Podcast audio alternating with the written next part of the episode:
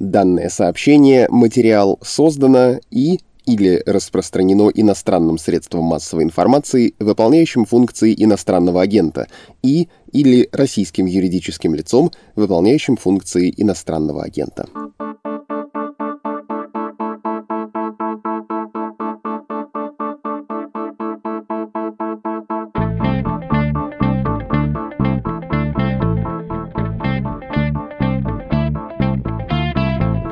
Вы слушаете подкаст «Медузы. Что случилось?» о новостях, которые долго остаются важными. Меня зовут Владислав Горин. И хотя сегодня суббота, а вы и мы привыкли, что эпизоды выходят по будням, тут нет никакой ошибки. Это специальный выпуск выходного дня.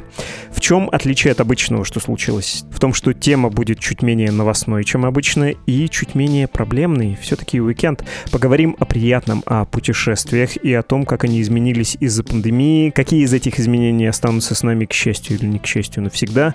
Ну и важный факт, этот выпуск мы записали вместе с Aviasales. Пора в путешествие. Узнай в приложении Aviasales, куда можно. Мы говорим с Янисом Дзенисом, пиар-директором туристического сервиса Aviasales. Здравствуйте, Янис. Привет. Мы договорились на «ты». Совершенно верно. Мы договорились на «ты», но я оробел немножко. Если серьезно, о чем хочется поговорить сегодня? О двух вещах. Во-первых, о грустном, но уже свершившемся, что, в общем, хорошо. О том, как пандемия сломала привычный мир, в том числе и мир путешествий. Во-вторых, о веселом, о хорошем, о том, что нам только предстоит, о том, как все изменилось, как открылись новые страны, регионы, как, оказывается, хорошо стало во многих местах, э, скажу кощунственную вещь, вещь, когда там стало поменьше людей и туристов. Давай сперва про печальное, с этим разберемся. Твой список потерь последних двух лет. Что важного потеряли, чего жальче всего, ну, кроме того, что вообще стали меньше ездить? Все изменилось достаточно радикально. Если вот взять какие-то большие пласты, то раньше около наверное, 65-70% путешественников заходили и находили на Aviasales билеты по России, а остальные летели куда-нибудь за границу. Сейчас 95% билетов – это исключительно российские направления, а все остальное – та немногое за граница, которая легко доступна. Прежде всего, речь идет про Турцию, Египет, Арабские Эмираты, потому что даже какие-нибудь США это уже что-то с выпад-выпадвертом, потому что тебе нужна специальная виза, специальная вакцина и всякие разные сложности. Или Европа, куда, в общем-то, как будто тоже можно через Будапешт или через Афины, или сейчас через Словению, но опять-таки все это очень сложно. И выбор в этой ситуации довольно очевидный. Хочется путешествовать, ну окей, нам тут тоже есть куда поехать, как бы говорят люди. Когда я говорю о всплеске интереса к чему-то российскому, это подтверждается не только бронированием моего билета из Москвы в Кемерово, например. Мы увидели такие всплески довольно неожиданные, как Москва, Горный Алтай. Там есть э, очень небольшой аэропорт, Горно-Алтайск непосредственно, который находится ближе всего ко всем тем красотам. Есть еще Бийск и Барнаул, но там ехать дальше. Так вот, мы увидели, что люди больше ищут и покупают билетов именно из Москвы и именно в Горно-Алтайск по совершенно понятным причинам. Надеясь, что там будет не очень много народа, понимая, что это какая-то запредельная красота, и отлично у нас есть теперь время и возможность и мотивация посмотреть на эту красоту. Примерно то же самое случилось и с Камчаткой, и с дальневосточными другими городами, и с какими-то городами внутри страны. Я уверен, что и в твоем инстаграме ты видел невероятное количество фотографий из кавказских каких-то республик, потому что все это оказалось невероятно востребованным. И это по-настоящему большие цифры, а не только, знаешь, тусовочка внутри бульварного. Хочется еще с миром немножко разобраться. Сравнительно недавно, это такая минутка занудства, Всемирная туристическая туристическая организация ООН публиковала цифры, они не очень свежие, по итогам первого квартала 2021 года. Ну, какой измеритель у нас есть? Он зато такой большой и всеохватный. Так вот, они э, зафиксировали, что 2021 год, первый квартал был по сравнению с предыдущим э, годом, первым кварталом 2020 года, еще менее удачен, при том, что 2020 был провальным. То есть там в несколько раз упало количество прибытий, это называется так, и в абсолютных цифрах на 147 миллионов миллионов э, прибытий меньше. Есть цифры у этой же организации, кто проиграл больше всего. Там, в общем, все просели сильно. Азиатско-Тихоокеанский регион сильно просел, потом Европа, Ближний Восток, Африка, меньше всего Америка. В числе везунчиков Центральная Америка, конкретно Карибский бассейн, американцы и мексиканцы ездили, в том числе на курорты. И, как ни странно, Средиземноморская Европа по итогам пандемии тоже меньше всех проиграла. Это парадоксально, но вот, видимо, система зеленых паспортов сработала. Как тебе кажется, чего неприятного еще увидим после вот этих локдаунов? На самом деле, тут э, время вспомнить, что говорит нам Екатерина Шульман про тенденции. А говорит она нам следующее, что все происходящее, оно как бы тянется еще до того, когда случился большой бдыч коим оказался COVID-19. Так вот, если мы говорим про последствия, то на самом деле я бы не сказал, что здесь есть что-то невероятно новое в этой истории. Посмотрим на Таиланд, скажем, да, он сейчас открывается для российских путешественников, да, с условиями, да, не в том режиме, в котором он был раньше, но тут история на самом деле довольно интересная. Последние лет пять правительство Таиланда хотело сделать из страны достаточно дорогое направление. Как известно, что Таиланд славился именно таким бэкпекерским вайбом, и государство это не очень устраивало, им хотелось оказаться Мальдивами, Занзибаром и чем-то вот таким, куда приезжают с тугим кошельком, и к концу отпуска в этом кошельке остается все меньше и меньше банкнот, просто потому что все довольно дорого.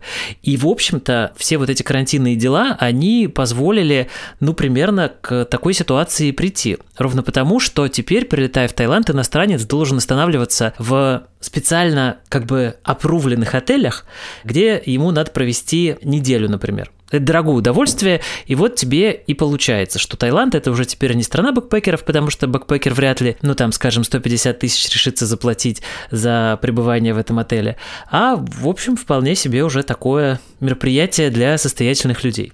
Поэтому говорить о том, что тут какие-то происходят изменения, которых никогда не было, ну, вряд ли, и тем более, что вот все эти зеленые паспорта или любого другого цвета, это ведь по большому счету еще одна строчка в перечне визовых формальностей или, в принципе, формальностей для въезда. И просто количество документов, которые ты складываешь в папочку для оформления этой поездки, оно немного изменилось. Поэтому мне бы не хотелось рассматривать вот эти вот новости на рынке как что-то groundbreaking. Это, по большому счету, в некотором смысле и с некоторыми допущениями как шло, так и плелось. Ты когда говорил про Таиланд, я подумал, что действительно это все очень укладывается в большой тренд меньше путешествовать. Многих это расстроит, но тем не менее это, видимо, так, особенно на большие расстояния. До пандемии еще жаловались европейцы, наши города не выдерживают, мы тут не можем жить, мы как будто живем все время на базаре с э, гигантским количеством туристов, нужно вводить ограничений. Тут сходится и тренд на более какую-то гармоничную жизнь, и экологичную, и антропогенную антропогенную, и, конечно, тренд, э, вспомним недавнее Глазго, где тоже про туризм немножко говорили, на сокращение углеродного следа, ездить по миру большому количеству народа, это довольно расточительно с точки зрения вот экологии. Вот стоп, вот сейчас я здесь не могу молчать. Довольно расточительно, это на секундочку 2% всех выбросов СО2 атрибутированы на самолеты. Мы здесь не будем говорить о том, что самолеты это не единственный способ путешествовать, потому что есть еще поезда, и, скажем, такие гигантские системы транспорта, как Deutsche Bahn, они полностью используют возобновляемые источники энергии, поэтому как бы карбон футпринт, о котором так пекутся в Глазго или в других местах, он здесь минимизирован. Поэтому говорить о том, что travel-индустрия каким-то образом, значит, вносит ну уж такую лепту, что надо перестать путешествовать. Нет, друзья, не просто путешествия, а самолеты, вот все те, которые летают в необъятном количестве, это 2% выбросов. Поэтому, э, знаете, найдите какого-нибудь другого мальчика для битья. Окей, я хотел просто еще продолжить, что, очевидно, это не единственный образ будущего. Будет и обратный. Все равно останется массовый туризм. И тот же Египет, вот сейчас э, на этой неделе чартеры начали летать. Весь год летали рейсовые самолеты. До этого напомню тем, кто забыл, несколько лет из-за крушения самолета над Синаем, несколько лет не летали напрямую из России туда самолеты, все желающие обходными путями летали.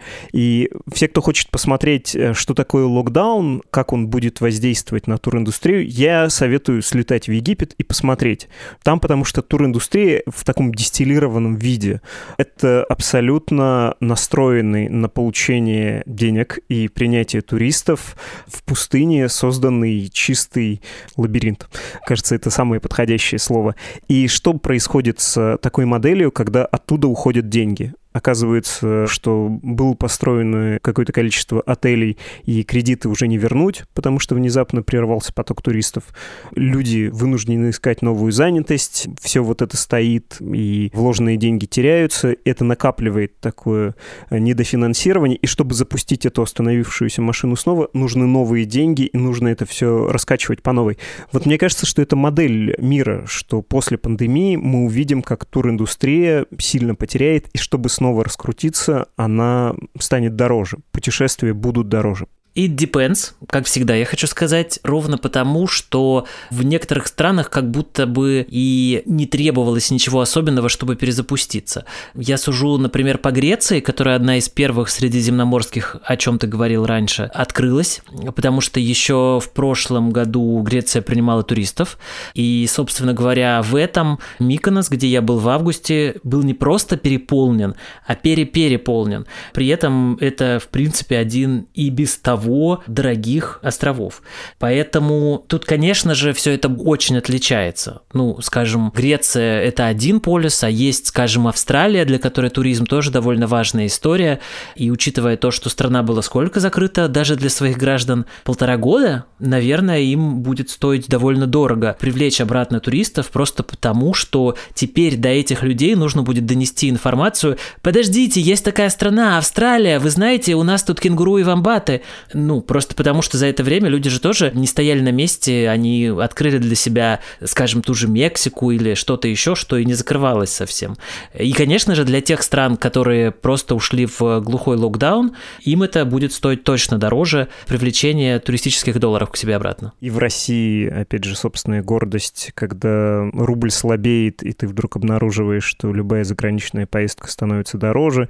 И вот, опять же, на неделе были новости э, такие показательные, когда авиаперевозчики сказали правительству, дайте нам денег для поездок на Дальний Восток, там фигурировали цифры, которые показывают, что, о, господи, действительно, за последние несколько лет авиакеросин дорожал, даже если отвлечься от Дальнего Востока. А цены на билеты вообще-то в последнее время не сильно-то росли. А по России в эпоху пандемии просто они были иногда фантастически дешевыми. И этого не будет. Это тоже накопленное недофинансирование, оно вернется. Мы в итоге за него заплатим, как путешественники. Да, действительно, все это время и до сих пор путешествовать по России на 10-15% дешевле, чем даже до 2000 года. Ну, то есть, условно, если мы сейчас сравним то, что есть на маршруте Москва-Сочи и то, что было, скажем, в 2019 году, сейчас будет дешевле. И наоборот, если мы сравним, скажем, Москва-Будапешт сейчас и в том же 2019 году, это будет дороже и тоже понятно почему. Уже не заметен рост цен по вашим данным по России, когда продаются билеты в России? Или это еще не началось? Нет, это и близко не началось. Вот мы буквально сейчас собирали данные по тому, что там нас ждет в Новый год, и если посмотреть на вылеты там Москва-Сочи, средний чек 4300. И это самые новогодние даты с 30 декабря по 10 января. Санкт-Петербург 3000, Стамбул в районе 20, и это на самом деле тоже недорого. И даже Будапешт есть за там условные 12 тысяч рублей, что тоже вполне себе в пределах санитарных норм. Поэтому сказать, что тут происходит с ценами какой-то ужас-ужас. Нет, Опять же, есть высокие сезоны, ну, например, ситуация, когда все москвичи после локдауна возвращаются домой. Или какие-нибудь короткие выходные в июне, где одновременно довольно большое количество людей хочет поехать куда-то. Естественно, что в эти пиковые периоды возможны девиации, от которых появляются заголовки «Ох-ох, ужас, как все дорого». Но это вопрос спроса и предложения, а предложение, учитывая то, что по многим направлениям все еще действуют ограничения от оперштаба, ну, как бы количество кресел очень сильно лимитировано по сравнению с тем, что было. Хорошо, это, мне кажется, была грустная часть. Давай про хорошее. Есть и хорошие новости. Ну, Египет открыли, чартеры полетели, всероссийская здравница. Хорошо же, хорошо.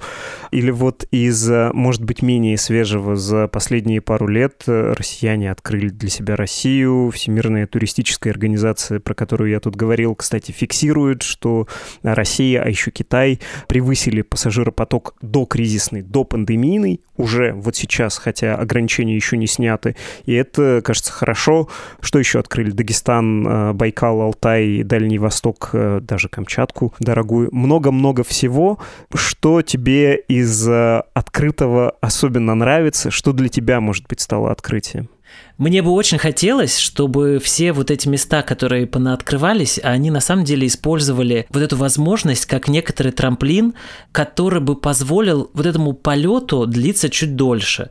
Просто потому, что среди экспертов рынка есть такое мнение, что вот это количество людей, понаехавших сейчас на Алтай, куда-нибудь на Камчатку и так далее, так далее, так далее, оно, ну, как бы вынужденное.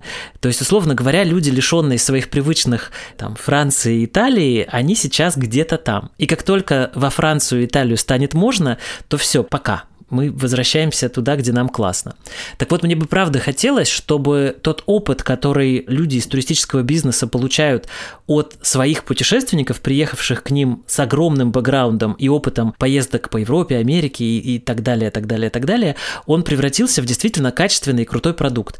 Просто потому, что, нет, я абсолютно не хочу жаловаться, но как бы снимая шале за 350 евро в сутки в Шерегеше, ну, я вправду, вправду вправе рассчитывать на белбоя, который донесет мои сумки до этого шале.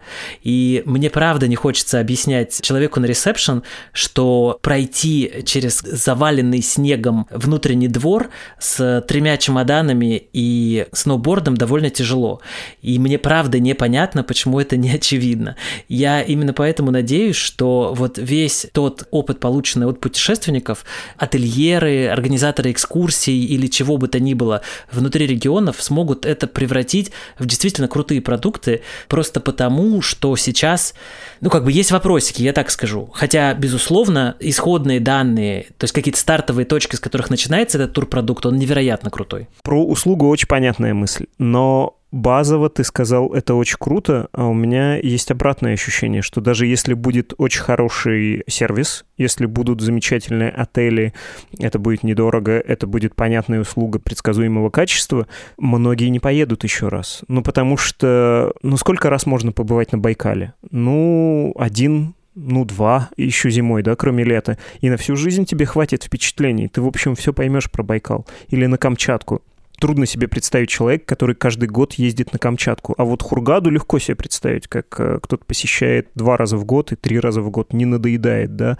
за очень понятным едут. Подожди, но ты сейчас сравниваешь арбуз и свиной хрящик, просто потому, что это принципиально разные по наполнению продукты. Хургаду в таком случае корректно сравнивать с Сочи, например. Я об этом и говорю. Ну, кажется, в России все-таки у нас зона произрастания свиных хрящиков, а не арбузов. Ну, даже Сочи с э, Хургадой трудно сравнивать. Э, в Хургаде ровная погода примерно всегда, а в Сочи может и не повезти. Исходные данные очень разные. Ну, летом все-таки вероятность везения значительно больше, но просто как бы это принципиально разный туризм. Одно дело, когда ты в теплых носках и под гитару карабкаешься куда-то на гору, другое дело, когда ты радостно лежишь, загорая или там, не знаю, попивая пиво. И это все-таки слишком-слишком диаметрально противоположные, я бы сказал, даже полюса, и сравнивать их нет никакого смысла, тем более, что и есть люди, которые постоянно ездят на тот же самый Байкал. Как человек, родившийся в Новосибирске и долгое время проживший там, я четко помню, как люди мотались на Алтай, Алтай, какое-нибудь Телецкое озеро все время вообще без остановки. Поэтому, знаешь, вот эти экстремумы, да, с точки зрения того, как мы экстраполируем свой собственный опыт, они не очень хороши. Да, безусловно, какие-то вот эти новые точки развития российского туризма, будь то Дагестан, Дальний Восток или что-то еще, это специфичные истории. Но они дают абсолютно необычный опыт по сравнению с тем, что было до. Потому что, по большому счету, в твоем египетском опыте после там второго или третьего заезда никаких сильных изменений не будет. Ты там уже побывал, скорее всего, в Каире, посмотрел на пирамиды или что-то еще, может быть, даже сплавился по Нилу и поглядел на Луксор Александрию, а все остальное время как бы проводишь хорошо время с разноцветными рыбками. И тут, в общем, ничего такого, что раздвинет рамки привычного, уже не произойдет. В случае с такими точками, как Алтай, Дальний Восток и так далее, это, ну, как бы потрясение на уровне Исландии, Шотландии, какой-нибудь Норвегии. То есть это то, что увеличивает твою картину мира, дорисовывает какими-то фантастическими красками в каких-то совершенно непонятных и непредсказуемых углах уж такое, что стоишь и дышать не можешь. Хочется ли это повторять? Вопросики, но тут как бы экономика не так складывается туристическая, просто потому что если 10 миллионам уже захотелось повторить это хотя бы один раз, то, в общем, пассианс сложился. Я к тому, что, кажется, это повод сказать, что у России действительно есть э, собственный путь. Не надо, может быть, и упреков тогда делать по поводу сервиса. Ну да, сервис не очень, но ты приезжаешь один раз. Чего по поводу тебя переживать, что тебе чемодан не донесли? Приедет вместо тебя кто-то другой. Это во-первых. А во-вторых, приезжаешь не за этим. Ты приезжаешь э, для того, чтобы поразиться вулканом. Ну, в случае с Шерегешем там как раз наоборот, да, наверное, регулярно ездит. Но в куче точек в России это такой большой путь и такой приз тебя ждет в конце, что ты можешь насчет чего-то и потерпеть, нет? Нет, это не так на самом деле работает. Дело в том, что мы же существуем не в безвоздушном пространстве, потому что глобальный путешественник выбирает между какими-то разными локациями, сравнивая в том числе и факторы, связанные с комфортом, который ждет э, уже на Земле непосредственно. Потому что я сказал до этого про Шотландию, Исландию, Патагонию в Аргентине и еще миллион мест, с которыми конкурируют наши природные красоты. И тут дальше начинается табличка Excel, где ты понимаешь, окей, здесь я получу гору, здесь я получу гору, но здесь я при этом буду ходить на улицу, значит, отгоняя змей, чтобы пописать, а здесь меня ждет вот такой вот вариант.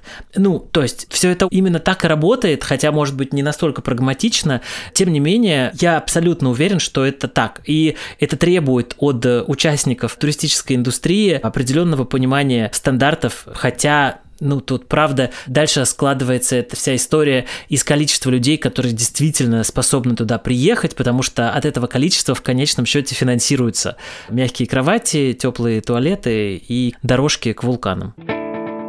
Если говорить про мир, было что-то такое, что ковид тебе открыл в мире? Ну, там всякие африканские страны, которые отрицали ковид, или, не знаю, никогда бы ты не подумал, что так хорошо может быть в Черногории при закрытой Италии? Ну, опять же, возвращаясь к моему личному опыту, я поехал в Бразилию просто потому, что в феврале 2021 года мало что было доступно.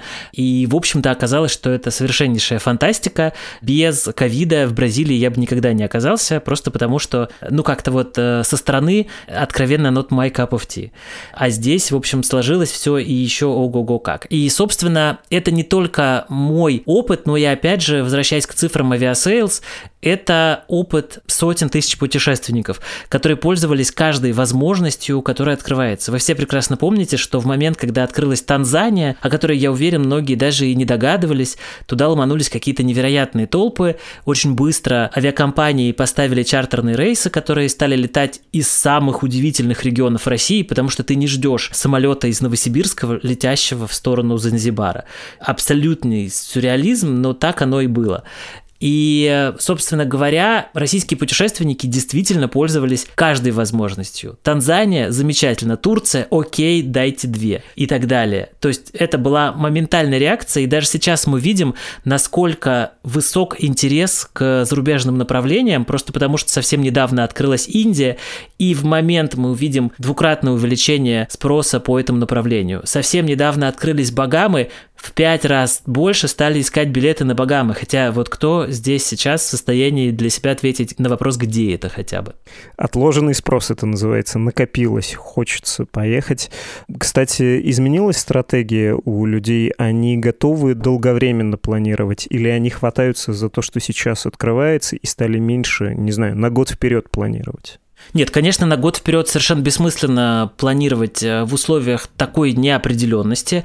И именно поэтому мы видим, да, снижение глубины продаж, потому что, по сути, это тактика сели-полетели. Мы видим, что направление открыто, или внезапно оно открылось, и если есть дни и деньги, надо сейчас же ехать. Ну, тем более, что с днями сейчас вообще стало попроще из режима удаленной работы. Опять же, может быть, это какая-то типа привилегия работников больших компаний, которые сидят себе дома, цокают по клавишам компьютера и могут это делать откуда угодно. Тем не менее, это там статистика, которую мы видим. Люди действительно улетают в другие географии и спокойненько там себе работают, совмещая вот этот новый опыт со своими привычными заседаниями в Zoom или где там они работают работу. Из э, других тенденций, связанных с ну, как бы очевидными изменениями, это не только быстрота принятия решения, но и еще большая чувствительность, скажем так, к ценам, просто потому, что денег еще меньше хочется потратить во всяком случае, лишних денег как бы нет. И на это тоже есть ответ. Например, э, мы в Aviasales запустили сервис еще, который помогает путешественнику собирать, э, например, кэшбэки за бронирование отелей, машин, страховки или даже, скажем, за ПЦР-тест э, вам вернется 900 рублей. Поэтому вот такое можно отметить с точки зрения какого-то поворота в поведении путешественников. Последний вопрос. Есть такое место, где ты побывал в последнее время и сказал, господи, как хорошо, что тут стало свободно, что тут мало людей, что надо пользоваться случаем и либо прорваться сюда, если это где-то далеко, или никуда не ехать, если это, например, твой город, потому что больше такого не будет. Я честно скажу, у меня есть э, такое стыдное удовольствие. Я страшно люблю русскую архитектуру средневековую. Мне кажется, что лучшее место в мире, которое я, безусловно, люблю, это Кремль. И сейчас, когда можно прийти в Кремль практически без очереди и в любой из соборов зайти, и никто тебя не толкает, и там нет бесконечного числа людей с телефонами и фотоаппаратами, я просто получаю грандиозное удовольствие. Не скрою, мне кажется, что это один из самых замечательных опытов моментов, когда ты можешь в Москве насладиться Москвой, в которой нет толп людей. Есть ли у тебя такие места, в которые либо хочется, либо из них не хочется уезжать?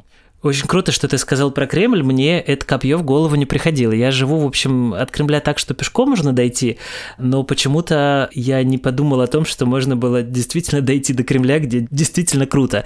Я настолько очарован тем, что в моем дворе можно услышать пение птиц, и там перестали заседать какие-то люди, выпивающие и кричащие, что уже как бы кроме этого мне уже ничего и не надо. Но говоря от вот этого удивления, от пустоты, я вообще хочу сказать, что надо вот возможностью поехать куда-то сейчас пользоваться, и вот почему.